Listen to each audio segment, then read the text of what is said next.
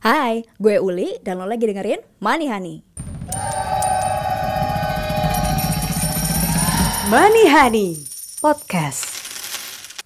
Hai pendengar Money Honey, sebelumnya terima kasih ya udah ngeklik podcast ini untuk dengerin Money Honey meski mungkin masih bertanya-tanya ya.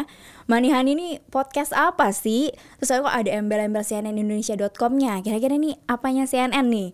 Oke, gue jelasin. Jadi, Manihan ini podcast produk terbaru dari cnnindonesia.com. Di podcast ini, kita mau ngobrolin soal isu ekonomi, keuangan, dan investasi. Juga ada kisah bisnis inspiratif gitu. Nah, obrolan ini dipandu oleh, oleh gue, Uli, bersama dengan narasumber yang pastinya relevan dengan isu yang mau kita bahas nih. Nah, di Honey ini nggak cuma topik-topik yang kita pilih sendiri, tapi pendengar juga bisa request. Misalnya, lo mau topik A, topik B, topik C, gampang banget. Tinggal colek aja kita di media sosial cnnindonesia.com. Kebetulan kita punya Twitter, Facebook, Instagram, TikTok juga ada. Jadi tinggal colek aja kita di media sosial cnnindonesia.com Terus kasih tahu deh kira-kira mau topik apa nih yang diobrolin di Honey.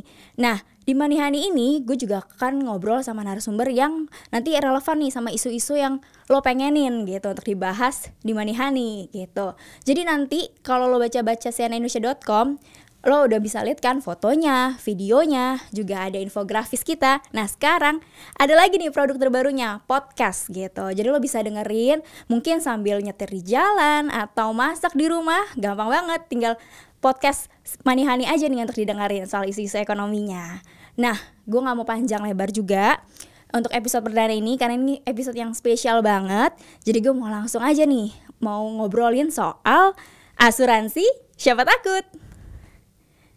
Iya pendengar Manihani, sekarang gue udah spill kan soal topik yang mau gue bahas nih Asuransi, siapa takut? Kenapa sih asuransi? Mungkin kayak dari sekian banyak ya topik ekonomi, kenapa asuransi? Soalnya asuransi kan sekarang nih ekonomi lagi nggak pasti. Emang sih kayak pemulihan dari pandemi tuh udah banget nih, udah berasa banget. Kita udah mungkin kerja bahkan udah WFO lagi ya. Tapi ekonomi ini masih nggak pasti sebenarnya. Dan menurut gue sih jujur ya perlu banget sih kita untuk tetap berhati-hati gitu untuk mengelola keuangan kita. Nah, salah satu jurus yang kayaknya tuh bisa banget nih untuk kita kita pakai adalah asuransi itu. Tapi asuransi tuh kita juga nggak bisa nutup mata ya. Sekarang mungkin lagi banyak nih angin-angin kasusnya gitu. Jadi kita tetap harus jaga-jaga, kita harus tahu resikonya emang apa aja sih. Nah, maka dari itu, gue mau ngobrolin nih soal asuransi. Dan gue sekarang udah kedatangan oleh anggota Dewan Komisioner OJK ya, tepatnya Kepala Eksekutif Pengawas Perilaku Pelaku Usaha Jasa Pelaku Usaha Jasa Keuangan, Edukasi dan Perlindungan Konsumen, Ibu Frederika Widyasari Dewi atau yang akrab disapa Mbak Kiki. Hai Mbak Kiki. Halo Mbak Uli. Apa kabar? Alhamdulillah baik Mbak Uli apa kabar? Baik juga. Mbak Kiki, oke Mbak Kiki ini tentu bukan orang baru ya di bidang keuangan. Sebelumnya Mbak Kiki ini udah lama di Bursa Efek, terus juga di KSEI juga ya. ya Mbak Kiki ya. Nah sekarang jadi jajaran baru nih di OJK, di kepemimpinan baru. Apa sih Mbak e, rasanya nih udah beberapa bulan di OJK megang untuk uh, pelaku usaha jasa keuangan, edukasi dan perlindungan konsumen. Hmm. Tentu uh, alhamdulillah uh, banyak sekali tugas yang -hmm. harus dilaksanakan terutama dengan adanya undang-undang yang baru mbak mm-hmm. undang-undang pengembangan dan penguatan sektor keuangan mm-hmm. undang-undang PPSK mm-hmm. itu semakin menguatkan uh, peran dan fungsi OJK dalam mengatur, mengawasi dan melindungi. Terutama dengan undang undang-undang yang baru ini nomenklatur uh, kami yang sebelumnya anggota Dewan Komisioner Edukasi Pelindungan Konsumen menjadi kepala eksekutif pengawas perilaku pelaku usaha jasa keuangan, edukasi dan pelindungan konsumen. Mm-hmm. Jadi yang baru di sini adalah pengawas perilaku pelaku usaha jasa keuangan. Mm-hmm. Ini nanti kontekstual sekali dengan tadi yang Mbak Uli sampaikan, mm-hmm. banyak kasus dan sebagainya. Ini nanti termasuk adalah adalah behavior atau kondak yang akan kita awasi dari para pelaku usaha jasa keuangan ini. Mm -hmm. Tadi misalnya agen asuransi dalam menawarkan produknya yeah. itu menjadi objek pengawasan kami mm -hmm. juga untuk hal-hal lain. Jadi intinya adalah bagaimana peran OJK dalam pelindungan terhadap konsumen dan masyarakat Indonesia itu Mbak Uli. Hmm, Oke, okay. sejauh ini tantangan baru nggak sih Mbak Kiki tadinya di Bursa Efek sekarang di OJK dan tantangannya mungkin sekarang jauh lebih luas ya. Betul. uh, tadinya seputar saham gitu, sekarang macam-macam nih termasuk asuransi ini. Betul. Jadi uh, alhamdulillah di OJK ini kan kita mengawasi seluruh sektor jasa keuangan, mm -hmm. baik itu perbankan, asuran industri keuangan non bank termasuk di dalam asuransi, hmm. pembiayaan, kemudian uh, dan lain-lain ya. Kemudian ada pasar modal dan kemudian nanti dengan P2SK nanti ke depan juga ada kedatangan saudara-saudara baru seperti koperasi, oh, kemudian kripto dan hmm. lain-lain. Hmm. Tentunya hmm. ketika ada pengawas ters, uh, sendiri untuk yang kepala eksekutif pengawas prudensialnya, hmm. tetapi kami di market pengawas market conduct tentu semua akan muaranya ke kami. Hmm. Jadi bagaimana kami berkoordinasi dengan sangat baik dengan pengawas uh, kepala eksekutifnya di hmm. industri masing-masing supaya dari depan nih kita jaga hmm. Mbak Uli supaya nggak semua itu nanti kalau hulunya kita atur dengan baik semoga hilirnya itu juga baik. Hmm. Kalau hulunya nggak diatur dengan baik nanti semuanya kebuangnya di pelindungan konsumen karena akan banyak kasus hmm. baik itu dispute dengan pelaku usaha jasa keuangan maupun adanya kasus-kasus pelanggaran yang lain hmm, gitu. Benar banget Bu. Iya oke. Nah balik soal asuransi hmm. ini Bu Kiki nih ini kan sekarang ekonomi nih kayaknya masih nggak pasti nih. Kira-kira sebenarnya asuransi tuh sebenarnya malah dibutuhin atau enggak sih, uh, Mbak Kiki? Soalnya kan mungkin oh ya dari situ sisi uh, ada PHK segala macam penghasilan mungkin agak ketat nih sekarang. Apakah harus rela-rela ini beli asuransi atau justru ya karena lagi nggak pasti gini kita justru tuh butuh banget iya. asuransi. Yeah Pertanyaannya bagus banget Mbak Uli. Jadi kalau kita melihat seseorang itu kan hmm. apa pun pekerjaannya, hmm. seperti Mbak Uli, hmm. seperti saya, seperti siapa pun, hmm. itu harus punya kemampuan untuk mengelola keuangan. Jadi kami selalu sampaikan pengelolaan keuangan itu merupakan essential life skill, hmm. suatu apa ya eh, keterampilan hidup yang dibutuhkan semua orang, hmm. apa pun backgroundnya. Nah di dalam uh, pengelolaan keuangan ini ada bermacam-macam Mbak produk dan jasa keuangan yang harus kita pahami hmm. dan kita manfaatkan, terutama untuk tujuan kita pribadi ya karena hmm. setiap orang tentu berbeda-beda tujuannya dan dalam hal ini kita melihat bagaimana produk dan jasa keuangan ini bisa meningkatkan kesejahteraan kita sekaligus menjaga kita dari berbagai macam risiko hmm. termasuk salah satunya ada produk asuransi hmm. jadi kalau kita melihat kan edukasinya itu semua bertahap ya pertama tentu paling kalau anak-anak paling kecil anak-anak kecil gitu ya mendasar kita ajarkan tentang perbankan menabung hmm. ya menabung itu hmm. apa sih kemudian dan lain-lain kemudian selanjutnya sebelum uh, orang mengenal investasi tentunya bagaimana juga mengenal tentang asuransi, bagaimana memitigasi risiko dalam hidup kita yang tentu pasti akan ada mm-hmm. gitu ya. Dan setelah itu kemudian orang dikenalkan produk investasi dan lain-lain. Jadi semuanya itu adalah produk dan jasa keuangan yang harus kita pahami. Tetapi lagi-lagi bagaimana tadi saya garis bawahi bagaimana produk dan jasa keuangan ini harus bisa kita manfaatkan untuk meningkatkan kesejahteraan kita, mm-hmm. bukan sebaliknya mencelakakan kita. Mm-hmm. Nah, itu yang teman-teman semua pendengar di sini harus tahu, harus paham produk jasa keuangan apa yang kalian butuhkan, hmm. jangan salah. Yang jangan beli yang nggak dibutuhkan atau kita mengira kita membeli yang kita butuhkan ternyata enggak karena apa?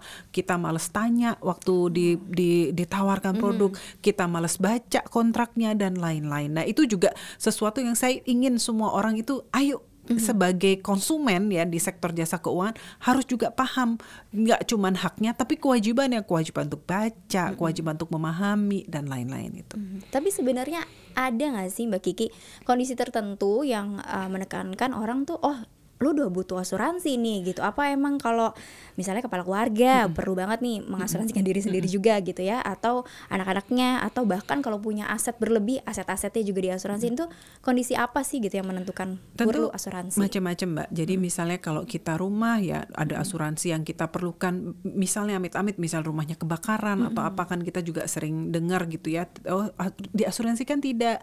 Mobil misalnya tabrakan kecelakaan diasuransikan tidak. Begitu juga dengan ketika misalnya kepala keluarga tiba-tiba meninggal, anaknya masih kecil-kecil, ada asuransi tidak mm -hmm. gitu. Atau ketika orang sakit pasti tanya ada asuransi tidak gitu ya. Mm -hmm. Jadi saya melihat sebenarnya asuransi ini produk yang sangat bagus sebenarnya pada apa uh, untuk penggunaannya dan juga untuk tujuannya sangat bagus. Tapi lagi-lagi tergantung kita sendiri. Kita memilih produk yang pas nggak buat kita dan kita ngerti nggak gitu. Mm -hmm. Karena banyak sekali eh, cerita-cerita uh, ya bu bukan cerita uh, yang bagaimana tapi sering sekali kita dengar. Misalnya contoh ada orang yang saya kenal sangat terpelajar cerita gitu, kapok beli asuransi gitu. Kenapa? Ternyata ketika dibutuhkan itu tidak sesuai. Misalnya, oh anaknya sakit, oke kita kan waktu itu beli asuransi gitu ya, ayo dipakai asuransi ya. Ternyata bukan asuransi kesehatan, tapi asuransi jiwa gitu Oh, kan. jadi Namun salah dari ya awal udah ya. nggak nggak ngerti apa yang dibeli gitu ya. Kemudian misalnya eh, mobil gitu ya, tiba eh, ber- ada kecelakaan tiba atau apa tiba-tiba eh, oh ya kita punya asuransi coba diklaim ternyata ah, ah, kecelakaan atau apa yang menyebabkan kerusakan tidak termasuk yang di Cover. protect gitu ya. Jadi harus teliti jeli sekali membaca dan mengetahui apa yang kita beli gitu. Jangan sampai kita merasa oh kita sudah punya kita sudah beli ternyata bukan gitu. Jadi saya lihat ini sangat diperlukan ya untuk asuransi sa- saya juga eh, apa saya sendiri juga punya dan lain-lain. Tapi ya lagi-lagi saya melihat uh, banyaknya kasus yang terjadi saat ini supaya masyarakat juga lebih paham. Karena ini ada yang menarik Mbak Uli. Menarik sekali ya. Apa tuh, Bu? jadi eh, kalau kita bicara tingkat tingkat literasi dan inklusi di Indonesia kan tingkat literasi kita meningkat kita survei tiap tiga tahun.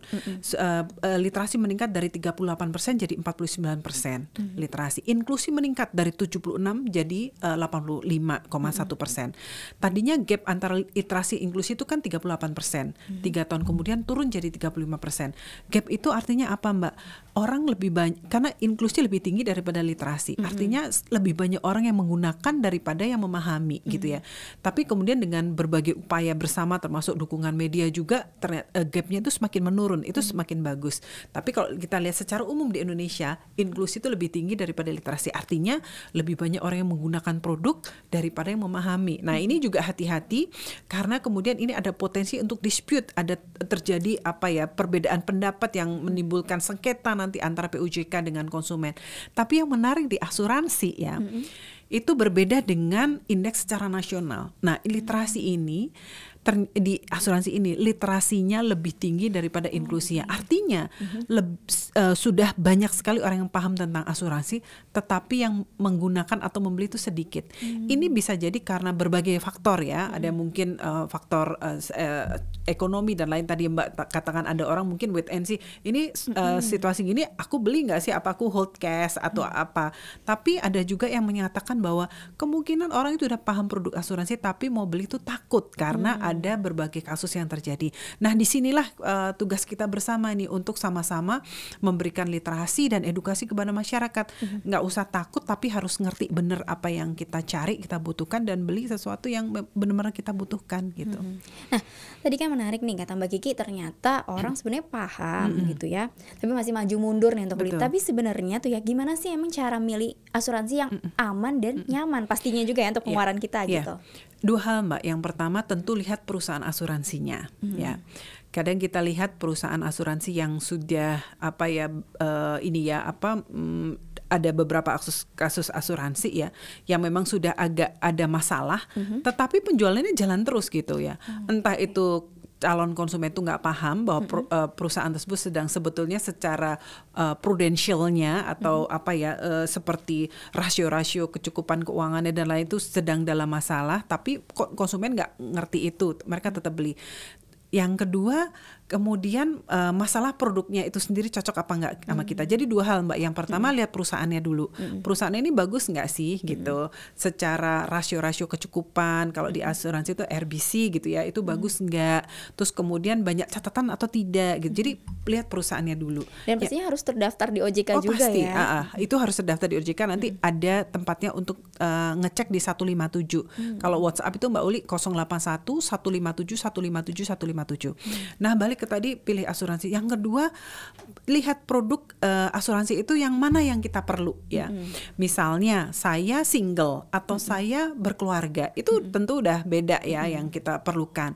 Saya eh, berkeluarga punya anak lima misalnya atau saya berkeluarga tapi nggak punya anak itu beda. Terus kemudian kalau uh, produk asuransi yang lain ini asuransi jiwa atau asuransi yang lain gitu ya. Atau uh, terus kemudian kalau kita concern syariah ya ini asuransi konven atau syariah macam-macam sekali bentuknya. Jadi kita benar-benar harus paham. Jadi dua hal itu. Pertama lihat perusahaannya going concernnya uh, kepatuhannya bagaimana kredibilitas track record perusahaannya.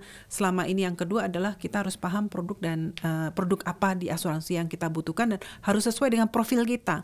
Jadi misalnya Mbak produknya itu bagus banget, tapi nggak sesuai dengan profil keuangan kita misalnya. Jadi kita membeli asuransi yang tadi ya untuk hidup tenang, jadinya kita stres gitu loh malahan karena setiap bulan, oh saya harus bayar segini, bukannya kita sehat tambah sakit nanti. Bayar premi ternyata malah keteteran Iya ya. gitu. Jadi harus sesuai dengan profil kita juga gitu. Oke, nah tapi nih tadi kan eh, Mbak Kiki udah bilang, oke ternyata kita harus ngamatin nih perusahaannya, eh, produknya. Mungkin kadang orang juga nggak sedetail itu gitu. Jadi mau nggak mau kadang kita kan pasti gunain jasanya dari agen asuransi gitu ya. Nah tapi agen asuransi ini suka nggak suka kadang juga ada nih yang mungkin promonya agak berlebihan. Ternyata pas kita giliran mau klaim nggak bisa gitu. Nah ini gimana sih kita tuh cara jeli ngelihat tawaran manis dari agen asuransi itu Iya. kira-kira? Jadi Mbak sebetulnya kan kita eh, eh, kita semua tahu ya eh, keberadaan OJK itu baik undang-undang itu untuk eh, melindungi masyarakat dan konsumen juga. Ini ter- eh, telah kita pikirkan. Jadi di kami kan di, di tempat saya terutama itu adalah untuk mengasih eh, market conduct tadi. Dan juga kami melakukan seperti operasi intelijen pasar, kami eh, eh, mystery shopper gitu ya. Jadi kita tahu lah kira-kira di lapangan ini seperti apa. Dan memang banyak kasus yang terjadi ya sebagai informasi eh, dari 350 ribu aduan yang masuk ke eh, eh, info layanan, mohon maaf layanan yang masuk ke OJK itu lima persennya berupa pengaduan ya. Dan kalau kita lihat kasus asuransi banyak sekali itu bermula dari agen, Mbak. Jadi kalau kita lihat banyak kemudian agen yang kemudian menawarkan produk itu tidak sesuai dengan eh, apa yang disampaikan. Misalnya contoh nih Mbak ya yang sekarang banyak kasus itu keadaan adalah produk PAIDI ya, Iya. produk asuransi yang dikaitkan dengan investasi atau unit link lah kalau ibu-ibu kita lebih kenal Lebih gitu ya, ya, benar. Nah, itu misalnya memberikan ilustrasi ya. Mbak pasti udah pernah juga ditawarin ya mendapatkan ilustrasi kalau moderat seperti apa, optimis seperti apa, pesimis seperti apa. Padahal itu jauh dari situ gitu ya. Terus kemudian eh, agen tidak menyampaikan bahwa dari premi yang kita bayar misalnya misalnya itu langsung diambil untuk eh, apa diambil 50% mbak 75% untuk biaya untuk biaya komisi gitu dan lain marketing dan lain itu tidak disampaikan. Jadi kadang-kadang eh, misalnya ibu rumah tangga yang berpikir oke saya beli produk asuransi ini untuk pendidikan anak misalnya ya yang yang unit link tadi bayangannya lima tahun lagi atau tujuh tahun lagi anak saya sekarang SD nanti pas lulus SMA akan bisa untuk kuliah ke luar negeri misalnya. Tiba-tiba pas lihat loh kebalik ke angka awal aja enggak enggak balik ke par gitu ya. Karena apa? Karena dari awal udah dipotong misalnya sampai dengan 75% jadi balik aja enggak. Itu yang kemudian banyak tuh kemudian terjadi dispute dan lain-lain. Jadi kalau kita melihat memang eh, seperti itu banyak terjadi. Nah kami dari OJK menyadari hal ini dan kami sudah berdiskusi banyak dengan eh, industri asuransi. Kami dengan pengawas eh, apa asuransi juga. Kami juga sudah apa sih coba mitigasinya apa? Kami sudah mengeluarkan peraturan OJK nomor 6 tahun 2022 untuk pelindungan konsumen eh, terutama ini untuk bagaimana misalnya di agen as- eh, kalau khusus untuk agen asuransi itu udah ada SE nomor 5 eh, bulan 5 tahun 2020 ya atau 20 Ya 2022 kalau nggak salah ya. Nah itu eh, bagaimana agen asuransi ini ketika mereka menawarkan produk itu harus ada perekaman ya. Perekaman itu sebenarnya dua mbak untuk keamanan dari calon konsumen maupun dari agen itu sendiri.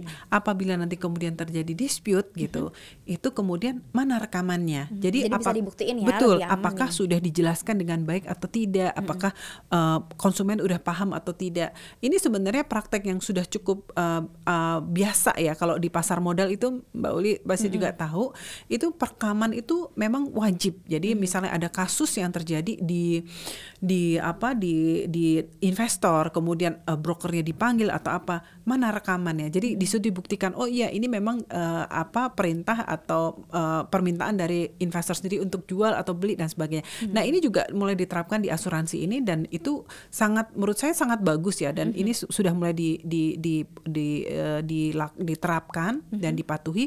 Jadi harapan kita kasus yang terjadi ini kasus yang lama-lama, Mbak. Jadi apa dari dari dari yang sudah lama semoga ke depan kita semakin baik karena perusahaan asuransi juga akan semakin berhati-hati dalam uh, mendidik agennya, nggak segitu mudah jadi agen. Kemudian uh, yang berikutnya konsumen juga semakin sadar gitu. Mm-hmm. Jadi harapannya ke depan ini akan semakin sedikit yang terjadi. Kalaupun kasus yang terjadi sekarang, ya kami sangat bersimpati dan kami di OJK ini selalu apa ya?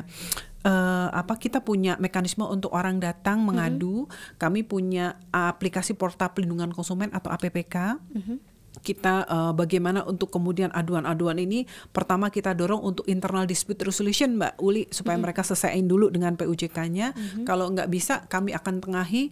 Kita lihat ini uh, urusannya prudential atau market conduct gitu. Kalau mm -hmm. urusan prudential kita kasih ke pengawas, kalau urusan market conduct kita.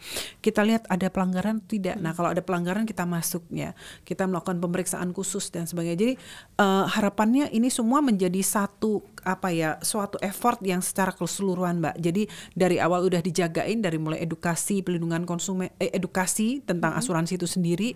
Kedua untuk pengawasan market conduct-nya di mm -hmm. kami, kemudian peningkatan regulasi baik mm -hmm. dari pengawas perilaku maupun dari uh, pengawas prudensial dari mm -hmm. tempat uh, kepala eksekutif pengawas perasuransian maupun dari penanganan pengaduannya. Mm -hmm. Jadi harapannya masyarakat akan semakin terjaga mm -hmm. dan terlindungi gitu. Udah lengkap banget ya Mbak Kiki ya dari OJK ya, mm -hmm. dari awal sampai mm -hmm. akhir gitu. Nah, tapi apa juga perlu untuk agen ini kita kan kadang ditawarin mm -hmm. gitu ya apa perlu juga kita baca semua bintang-bintangnya kadang tuh ada bintang-bintangnya ini tuh gimana mm -hmm. untuk kita aware gitu ya mm -hmm. dengan bintang-bintangnya iya. itu yeah. gitu memang sekarang mbak di uh, kita minta supaya ada uh, ringkasan dari produk itu apa mm. jadi kan kita kita aja lah mbak ya mm -hmm. kalau misalnya polis tebel ini kita nggak mm -hmm. mungkin baca semua satu-satu mm -hmm. kita minta ringkasan produknya dan agen harus menyampaikan uh, manfaat dan risikonya tuh apa. Jadi hmm. itu harus disampaikan di depan dan memastikan uh, masyarakat atau calon konsumen itu tahu gitu. Hmm. Kita karena negara kita ini kan uh, baru ya Mbak ya hmm. untuk pengawasan uh, Twin Peak ini dengan hmm. adanya OJK. Hmm. Kalau kita lihat di negara lain untuk pengawas prudential dan market conduct itu ada yang dua dua entitas terpisah mm-hmm. dan kita melihat trennya ya kalau kita melihat uh, apa yang dilakukan oleh regulator-regulator lain di belahan dunia yang lain mm-hmm. itu hukumannya semakin semakin berat gitu ya untuk pelanggaran-pelanggaran market conduct. Mm -hmm. Karena untuk ada satu kasus ya di Inggris misalnya, mm -hmm. itu cuman uh, si agen itu memberikan uh, edukasi kepada uh, pensiunan-pensiunan. Pensiunan mungkin udah sepuh ya, nggak yeah. terlalu uh, aware juga dan lain-lain. Itu mm -hmm. hanya tidak memberi kesempatan pada para kelompok pensiunan ini untuk membandingkan dengan produk yang lain. Mm -hmm. Tapi langsung di close gitu Mbak, langsung di, dan ternyata ketika mereka sadar bahwa oh ini nggak seperti yang ditawar dan lain-lain, itu kemudian dapat sanksi yang gede sekali. Hmm. Atau uh, uh, uh, kemudian sanksi iklan misalnya Mbak, iklan yang menjanjikan uh, return yang tinggi misalnya investasi di si, ini gitu ya, nanti akan tinggi padahal hasilnya nggak seperti itu, itu dihukumnya itu jutaan dolar. Jadi hmm. memang akan seperti itu. Jadi jadi membuat semua orang berpikir seribu kali kalau untuk melanggar yang namanya market conduct ini, hmm. karena karena memang kita kalau orang biasa gitu ya kita mau beli produk kan pasti dengerin si agen ini bicara hmm. apa gitu. Oh iya menarik nih bagus nih cocok bu untuk ibu. Nanti ibu anaknya berapa sekarang? Umurnya berapa? Oh cocok bu. Nanti ini produk lima tahun lagi anaknya ibu. Pas sekolah lulus SMA hmm. ibu bisa nyokolain ke luar negeri dan jadi bayangan kita udah apa ternyata yang terjadi apa. mungkin. betul betul. Hmm. jadi mesti itu hati-hati ya. Hmm, hmm, oke. Okay. nah Mbak Kiki tadi kita udah uh, ngobrolin kan ternyata mm-hmm. pilih asuransi itu ternyata harus gitu sebenarnya mm-hmm. gitu ya sangat membutuhkan tapi sesuai dengan mm-hmm. uh, pengeluaran kita juga gitu. Dan tadi udah tahu juga kira-kira apa nih yang harus kita jeliin gitu. Nah tapi ketika kita udah punya gimana sih cara bijak kita pakai asuransi? Apa? Ya udah sakit sedikit ya udah kita ke rumah sakit aja deh. Mumpung ada uh, ini nih bisa klaim nih kita nih. Apa atau gimana gitu? Iya uh, itu itu lagi-lagi itu behavior juga ya dari para konsumen konsumen ya. Kalau memang ada asuransi, ada yang bilang kalau kita punya asuransi, insya Allah malah jauh dari sakit karena kita hidupnya tenang, nggak mm -hmm. khawatir. Tapi begitu nggak punya asuransi nanti sering sakit gitu ya atau apa. Tapi ya kita lihat behavior orang itu memang berbeda-beda ya. Saya mungkin nggak mau masuk ke situ, tapi ada juga mungkin uh, info dari uh, beberapa pihak. Oh ada yang abuse, kemudian sakit sedikit ke dokter dan sebagainya. Tapi saya rasa sih uh, uh, itu mungkin case by case ya. Saya lihat kalau in general orang ya tidak seperti itu sih. Gitu. Jadi tetap sesuai kebutuhan ya, ya balik Betul. lagi ya. Karena gitu. hati-hati loh, kita juga sering makan obat atau apa kalau nggak perlu juga nggak sehat juga buat badan kita. Oke, ya. Nah, terus tadi eh, Mbak Kiki kan udah di dari OJK udah ada edukasinya sampai perlindungan. Nah, perlindungannya sendiri tapi kalau misalnya nasabah ada masalah, Ya. apa semua masalah juga di apa ya di cover gitu sama OJK. Kira-kira fasilitasnya dari OJK ini apa aja gitu? Oke, eh, saya justru eh, terima kasih nih Mbak Ulia ditanya ini. Saya pengen eh, semua orang di Indonesia ini tahu kalau ada masalah tentang produk jasa layanan keuangan, itu silahkan menyampaikan aduannya kepada OJK, tetapi ada mekanismenya Mbak. Jadi jangan kenal sama saya terus WA atau DM atau Tetap apa. ada kanal ya, tersendiri karena ya. eh, itu untuk melindungi mereka sendiri bahwa kalau WA di saya kadang eh, mungkin terlewat atau WA ke orang OJK mungkin terlewat. Tapi ada kanalnya Mbak, itu adalah APPK, Aplikasi Portal Pelindungan Konsumen. Ini portalnya luar biasa Mbak. Apa? Kenapa? Karena ketika masyarakat memasukkan aduannya, PUJK yang diadukan itu itu juga bisa baca Mbak, Ja- bisa ngelihat OJK juga bisa ngelihat. Jadi kita akan memantau bagaimana si perusahaan itu ngerespon dalam waktu maksimal 20 hari kerja. Jadi kita akan lihat, nih direspon nggak? Kalau dalam 20 hari nggak direspon, kita akan panggil. Jadi mereka harus respon. Dan kemudian itu kita dorong untuk melakukan IDR tadi Mbak, Internal Dispute Resolution, artinya menyelesaikan masalah internal mereka antar mereka. Karena itu kan sengketa ya Mbak ya antara konsumen dengan perusahaan yang dia beli produknya. Nah, kalau dari 20 hari itu kemudian tidak tercapai kesepakatan, konsumen boleh pilih nih apakah dia akan eh, lanjut di luar pengadilan atau eh, di pengadilan atau di LAPS Lembaga Alternatif Penyelesaian Sengketa. Ini kalau sengketa ya Mbak artinya bermesengketa tidak ada pelanggaran ya. Itu ke masuk ke LAPS. Di LAPS itu adalah Lembaga Alternatif Penyelesaian Sengketa Sektor Jasa Keuangan yang juga diawasi oleh OJK. Di situ mereka ada mediatornya, ada arbiternya dan sebagainya itu ada mekanismenya. Tetapi kalau mereka nggak mau ya mereka bisa eh, eh, lanjutkan ke pengadilan tapi eh, kita sarankan bisa dilapse. Karena ini mediator arbiternya eh, paham dengan eh, produk jasa keuangan. Walaupun saya banyak dapat masukan juga masih banyak yang harus ditingkatkan di labs ini kami terima semua masukan dan kami juga justru eh, eh, apa membimbing labs ini ya untuk bisa bagaimana sih mengoptimalkan supaya sesuai dengan harapan dari konsumen dan masyarakat. Nah, tetapi kalau tadi saya bilang Mbak Uli, ini kalau ada, eh, kalau ini hanya sengketa, artinya sengketa tuh ya nggak ada yang dilanggar, nggak ada pelanggaran. Tapi kalau ada pelanggaran, OJK langsung masuk. Kita masuk, kita lakukan pemeriksaan khusus, kita bisa sanksi kepada si PUJK-nya dan kita minta mereka kembalikan kepada konsumen eh, eh, seperti apa mekanisme dan sudah sering kita lakukan. Termasuk sampai sanksi kayak pencabutan begitu Oh bisa, juga bisa mbak. Apalagi di P2SK ini eh, sudah sangat jelas sekali sanksinya, baik untuk saksi pidana maupun kemudian eh, apa eh, penjara ya. Kemudian juga sanksi sampai eh, 250 miliar. Bahkan kalau yang untuk eh, ilegal itu bisa dari eh, sampai dengan satu triliun mbak. Soal perlindungan premi juga ada nggak sih eh, Mbak Kiki? Kayak mungkin kan kalau di bank gitu ya kita punya tabungan tuh kan ada dijamin LPS gitu ya. Nah untuk premi sendiri iya. ini gimana ini? Ya, pertanyaan bagus sekali Mbak. Ini jadi memang banyak ditanyakan oleh masyarakat juga. Ini salah satu yang akan dikembangkan juga melalui undang-undang P2SK ini. Kalau di perbankan udah ada LPS, Lembaga Penjamin Simpanan, di pasar modal ada SIPF Indonesia Securities Investor Protection Fund yang dulu eh, kami yang waktu di bursa yang meng- menggagas ide ini dan juga Bu Kiki ya, juga ya. dan juga kami belajar ke Amerika bagaimana dan lain-lain sampai ada SIPF dan nanti untuk asuransi ini juga ada mbak. Tapi lima tahun dari eh, undang-undang P2SK ini di, diundangkan karena ada persiapannya. Kemudian eh, bagaimana itu kemudian skemanya dikumpulkan dan sebagainya itu butuh waktu lima tahun gitu.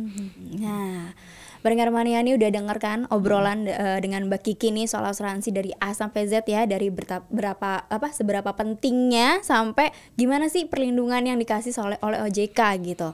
Nah ini harapannya ini udah nggak bikin bingung-bingung lagi nih kira-kira dalam menentukan udah butuh belum nih asuransi untuk diambil sekarang gitu ya. Nah Makasih banyak ya Mbak Kiki Sama-sama, udah ngobrol-ngobrol di Manihani episode perdana nih. Dengan spesial senang hati, banget nih asuransi dan Mbak. Kiki nih. Mhm. Terima kasih juga ya untuk pendengar Manihani udah ngedengerin podcast ini, dengerin obrolan kita soal asuransi dan pastinya jangan lupa untuk dengerin lagi episode Manihani berikutnya. Kita akan bahas topik-topik lain yang pastinya juga akan eh, relevan ya dengan isu-isu yang terkini gitu. Nah, jangan lupa juga karena kita ada di YouTube, jangan lupa untuk follow, subscribe dan komen YouTube-nya Manihani. Terus juga jangan lupa baca informasi terkini di cnnindonesia.com dan follow semua media sosial kita. Kita punya Twitter, Facebook, Instagram, bahkan TikTok juga. Oke, gue Uli, dah. Money Honey Podcast.